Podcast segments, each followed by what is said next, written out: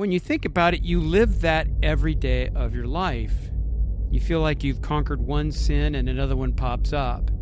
And you spend your energy trying to get that one under control, then another one pops up.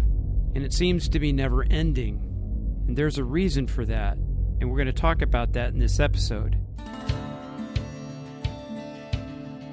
Welcome to the Fox Den with Terry Fox. Greetings, everyone. Thanks for joining me in the Fox Den. I'm going to begin this episode by taking you down memory lane. I grew up in the 70s and graduated in the early 80s, and something that was popular during that time was visiting the local arcade. They were usually dark inside, and the lights from the video games would glitter throughout, and it was filled with people, and there were tons of different games to play.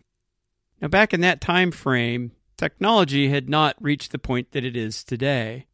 The video games were hardly high tech, and this was the time where Pac Man became popular. You had other games like Space Invaders, Donkey Kong, Asteroids, and Centipede. Now, that was basically a time long, long ago, so it's hard for me to remember which game I enjoyed playing the most.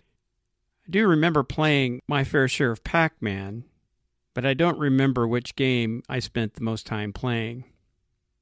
There is another arcade game you may be familiar with, and that's called Whack a Mole. The idea is that a mole would pop up from the ground and you would whack the mole, and he would go down, and another one would pop up in a different location. So in this game, you're constantly beating these moles on the head, trying to keep them in the ground. If you think about it, the game can be quite frustrating because every time you hit a mole and that one goes down, another one pops up. If it weren't for the fact that the game is timed, and therefore the end of the game is in sight, you can imagine how frustrating this game would be if it was never ending, because it would actually be never ending. But when you think about it, you live that every day of your life. You see, the Christian life is like whack a mole. You feel like you've conquered one sin and another one pops up. And you spend your energy trying to get that one under control, then another one pops up. And it seems to be never ending. And there's a reason for that. And we're going to talk about that in this episode. But first, let me just say if you meet anybody who thinks they have their sin under control and they claim that their life is free from any struggle with sin, they've just revealed a great big sin. It's called a lie. You see, there's not a single one of us who has sin under control. Not one of us. You see, we struggle with sin till the day we die. So if anybody claims that they have no sin, John tells us that they are deceiving themselves. That's what he says in 1 John chapter 1 verse 8. You see, I think it's the tendency of some to look at others almost enviously, wishing that you could be as good as they are, or that it, that your life could be as clean as theirs, or they seem to have it all together and your life feels like a mess. But don't be fooled. They don't have it all together. They might be able to hide it when you're not looking, but their life is just as messy as yours. Every single one of them. Now, I'm foot stomping this for a reason. My guess is you feel very frustrated at times because your life seems like a mess and their life seems so put together. And I just want you to understand that all of our lives are equally messy, and it's all because of sin. And we all come from the same stock, Adam, so we suffer from the exact same thing. All of our lives are messy. So don't compare yourself with others as if your life is messy and theirs isn't. Now, that's not to say that you are experiencing some things worse than other people. That happens. Some people have faced far greater tragedies than others. But that doesn't mean that one person's life is less messy than the other.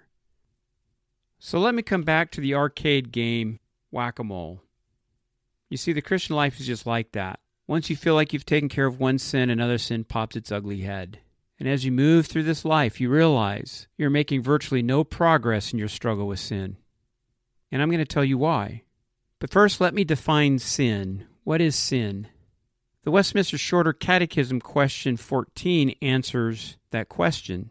It asks, What is sin? And it answers, Sin is any want of conformity unto or transgression of the law of God. Sin is doing what God told you not to do and not doing what God commanded you to do. So since the fall in Genesis 3 6, man sins willingly. Genesis 3 6 is the fall of mankind. That's where Adam ate the fruit. So from that point on, mankind is sinful. In fact, I've gone over this several times in previous episodes. But in Romans chapter 3, verses 10 through 12, Paul tells us that there's not a single one of us who is righteous, there's not a single one of us who does good. That's because we come from Adam. We have the same sin nature he does. Do you find it interesting when God tells you to do something, sometimes it's really hard to do it? I'll give you an example. Let's say that somebody hurt you really, really badly. A brother and sister in Christ do something and you're hurt deeply by it. And God commands you to forgive them. Do you struggle with forgiving them? My guess is you do. Why? It's our sin nature. It's that thing inside of us that says, I don't want to obey. Really, what it is is a God complex. You see, the heart of sin is to desire to dethrone God. And when we struggle with forgiveness, we're really elevating ourselves above somebody else. We're really saying that we're better than they are. But in those instances where our brothers and sisters in Christ hurt us, God commands us to forgive. And we so often struggle with forgiving them. But we have no excuse not forgiving them. Because our sin against God is far greater than anybody's offense against us. And God not only forgave us, God came as a man, Jesus Christ. He took our sins on himself and died the death that we deserve. So not only did God forgive us, God became a curse for us so that we could be forgiven. You see, our offense against God is far greater than anybody's offense against us. And yet, God not only forgave us, He took our sins on Himself, became a curse for us, and died the death we deserve. But do you notice how hard it is to forgive people? It's because God commands us to do it, and our sin nature struggles against it. But just so you know, it's not just you and me who struggle with sin. The Bible heroes struggled with sin. As a little side note here, if you're in a church that elevates these Bible heroes as examples to follow, I would suggest going someplace else. The heroes of the faith are just as sinful as we are. Abraham lied about his wife to save his own skin. David slept with another man's wife, and then he had that man put in a position to be killed in battle. So David is an adulterer and a murderer. You see, you don't want to be a David. You don't want to be like Abraham. You don't want to be like Moses. They're just as corrupt and sinful as you are. The only man to never sin is Jesus Christ. If there's any model to follow, he's the one. It's not me, not Moses, not any Christian in your church, not your pastor, none of them. All of us are equal to you. We're just as sinful as you are. All of us in our own lives play whack a mole. Abraham did it, David did it, I do it, you do it, your pastor does it. It's the Christian life. Try as we may, we continue to sin. Now, before I continue, I do want to make this one point. As you listen to me through this episode, or quite frankly, any episode, I want you to understand I am not giving you permission to sin. God does not give us permission to sin. He bestows His grace to us when we do sin. As a matter of fact, what he tells us in Romans 5:20 is as sin increased, grace increased all the more. The point is this God's grace always outdoes our sin. Always. If you're a believer in Jesus Christ, you cannot sin yourself out of the kingdom. God's grace will always outdo your sin. But Paul understands the logic that's going to follow this point.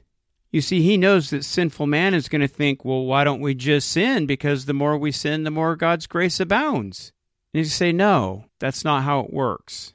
We died with Christ, and God raised us with Christ. So he has now called us to live as kingdom citizens. So we are to continue in this life of whack a mole, fighting against sin, struggling against sin. So please hear me as I talk about our struggle with sin. I am not giving permission to sin. But I want to help you understand why you will sin. I've referred to this in past episodes, but Paul tells us in Romans chapter 7 that sin still dwells in us.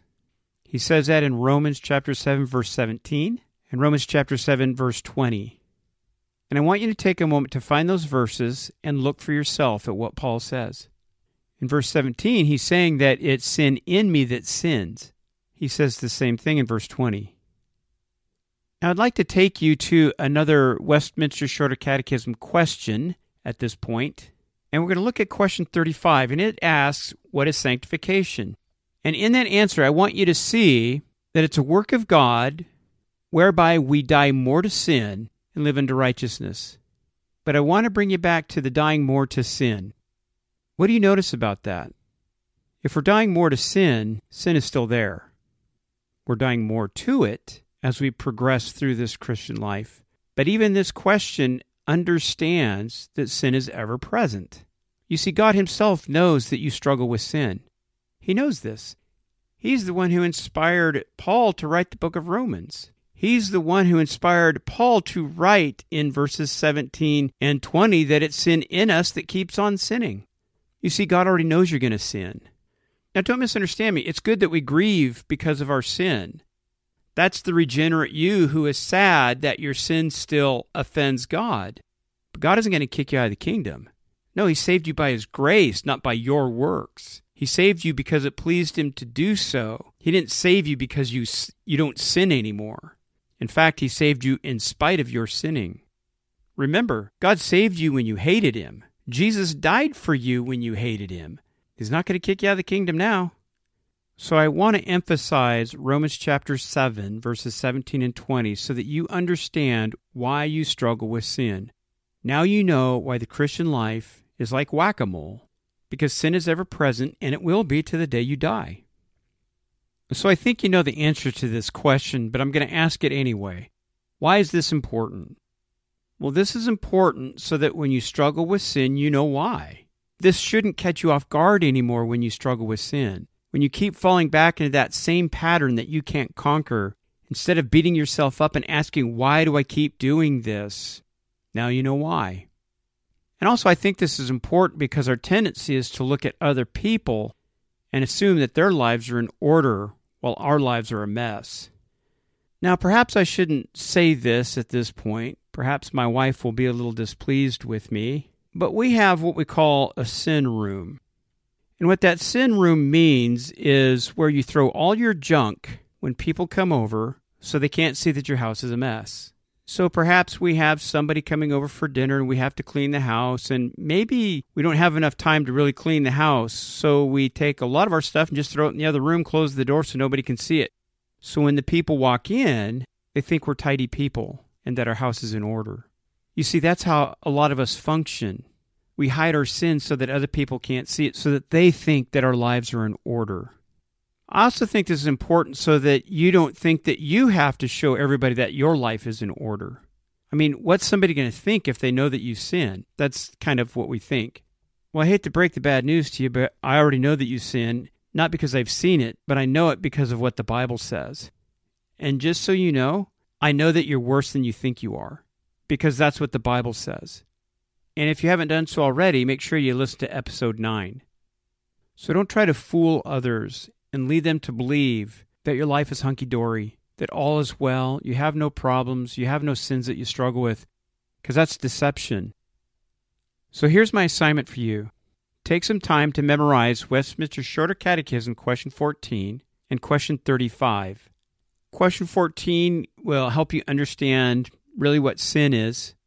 But I think question 35 is going to help you understand several things. First of all, that your sanctification is a work of God. And it's going to help you understand that God renewed you already. But also in the struggle of life, it's going to show you that you're dying more to sin, which means sin is ever present. So, when it comes to sanctification, you can look at it kind of like a stock market chart, where stocks are either trending up or down. So, with the Christian life, sin is trending down and righteousness is trending up, or living in righteousness, I should say, is trending up. But even though sin is trending down, sin is still present. So, I think question 35 is going to help you understand several things. And then finally, memorize Romans chapter 5 verse 20. And there, Paul reminds you that God's grace always outperforms your sin. Always. You cannot out sin God. And then, as a bit of extracurricular activity, let me recommend that you read my blog article, Struggling with Sin, Fighting the Parasite. You can find that on thefoxdenjournal.com slash struggling. And in that article, I unpack Romans chapter 7. So that's a more extensive study on Romans chapter 7 and why we struggle with sin. But let me conclude this episode with what Paul says at the end of Romans chapter 7. In verse 24, he asks who is going to rescue him from this body of death. And his answer is in verse 25 God will deliver us from this body of death through Jesus Christ. Notice how salvation is a work of God. It's not your work. When you memorize question 35 of the Westminster Shorter Catechism, you see it asks what is sanctification. And in that answer, you're going to learn that your sanctification is a work of God. It's not your work. Now that doesn't mean that you don't struggle with sin. Of course you are. You're going to fight against it. You're going to you're going to try to live your life to honor God, to be obedient to him. Sure. But your sanctification is a work of God. All of salvation is a work of God. You see, it's God Himself who rescues you through the Lord Jesus Christ. I hope you enjoyed this episode. Please subscribe if you haven't done so already. You can find this podcast on several different apps. If you like what I do, please leave a positive review. And please share or tell others about the Fox Den. And also check out thefoxdenjournal.com to find articles and other resources. And thanks for listening.